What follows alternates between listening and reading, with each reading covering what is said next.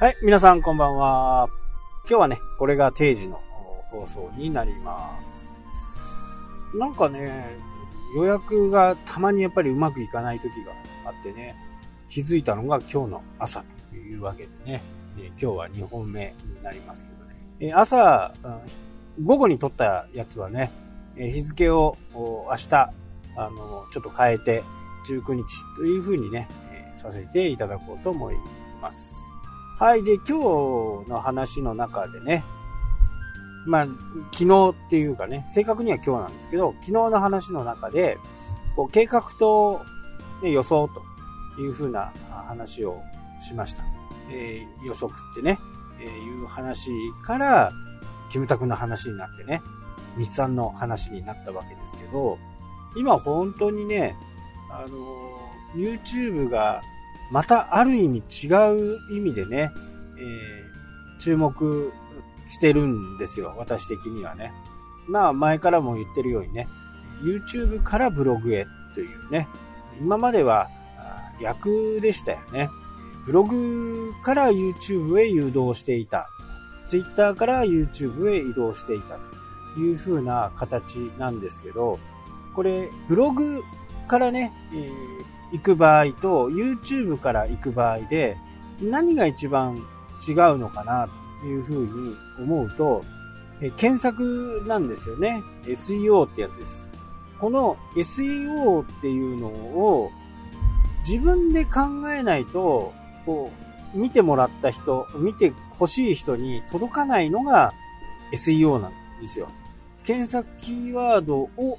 入れないと自分のところに引っかかってこないと。例えば、札幌生態とかね。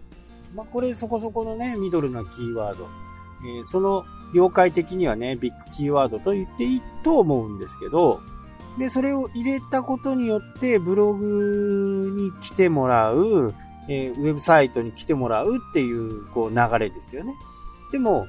まあこれね、もう本当何度も言ってね、えーいつも聞いてる人も、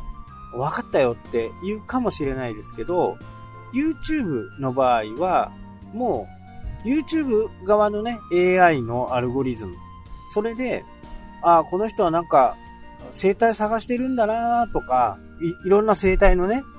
えー、ところを検索したり、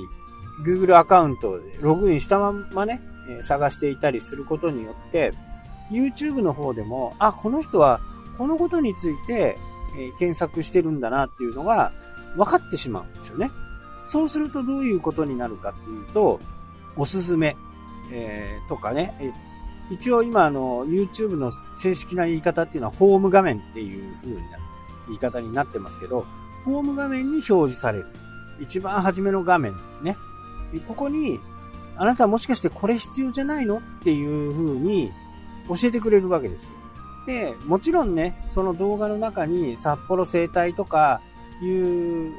もの、キーワードがね、入っていたり、動画の中でね、え札幌生態っていう言葉が入っていないとなかなか検索されないんですけど、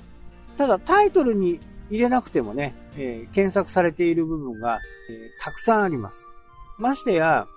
生態のことをもしね、えー YouTube で調べている方であれば、もう、ホーム画面の中に、その生態の動画しか出てこなくなっちゃうんですね。そうなると、やっぱり押したくなるようなサムネイルが重要になってくるんですけど、まあサムネイルの話は今日はしませんけど、もう勝手にね、YouTube 側が教えてくれるんですよ。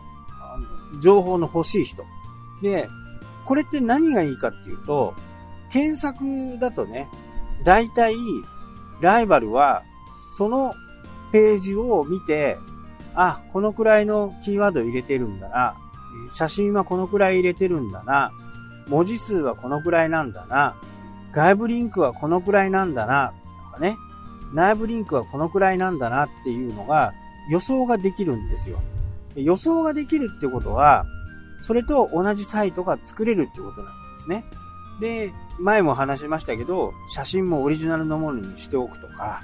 いうことで、ライバルよりも一歩も二歩もね、えー先に行けることになります。無料の、えーっと、なんだっけ、その、素材集とかね、そういうところから引っ張ってくるのはね、やっぱりマイナスなんですよね。みんなが同じものを使っている。これ YouTube 分かってますから、あ、これ無料、あのー、素材集だなっていうのはね、いろんな業界で使われている素材を使ってるんで、えー、これね、ダウンロードしてきて、その拡張子、保存する拡張子を変えたとしても、Google はもう分かってます。この写真は、あ、こういう人たちも使ってる、こういう人たちも使ってる、こういう人たちも使ってるよっていうのをね、えー、明確に分かっている。まあ、それだけね、画像認識も、YouTube の方は、すごく力を入れてるんで、全部、まあ、言ってしまうとバレちゃってるんですね。でなので、まずオリジナルの写真を使うっていうことがね、結構重要なんですね、今の SEO に。で、SEO をやっていく上でいろいろこう重要なことがあるんですけど、SEO にね、依存しなくていいんですよ、YouTube の場合は。どちらかというと、もう、サムネイル？もうサムネイルをどう作っていくかっていうところ。ももちろんオリジナルにしなきゃダメですし、この辺が結構重要になってくるんですよね。で、YouTube は勝手に宣伝してくれるってことなんです多分 YouTube をやられてる方でね、えー、伸び悩んでる方とかはね、アナリティクスをね、よく見てください。アナリティクスを見て、YouTube アナリティクスね、YT スタジオっていうあのアプリでも見れるじゃないですか。あれをよく見ることです。あれをよく見て、インプレッション数がね、10万回あって、インプレッションクリック率は何パーセントなのかっていうところです。インプレッションってね、表示された数。表示されても10%。ね、10回に1回押されればいい方なんです。とてもいい方。20回に1回でね、5%なんで、20回に1回5%ぐらい押されていると、そのサムネイルはまあまあいいのかなというふうな判断ができます。で、何をね、最終的に言いたいかっていうと、YouTube は SEO などね、あまり気にしない。キーワードの選定はもちろんあるんですけど、ただ、仮に何も SEO のことわからないって言ってても、YouTube はね、うまくいくんですよ。なぜかっていうと、もし生態のことをね、札幌市ので生態をやっている人が生態のことを動画の中で発信しているというのが分かれば、これは YouTube 側は、あ、この人は札幌で生態をやっている人なんだなっていうことを理解してくれるんですね。なので SEO いらずなんですよ。で、ポイントは同じようなものを何個か作っておくってことですね。同じようなね。同じような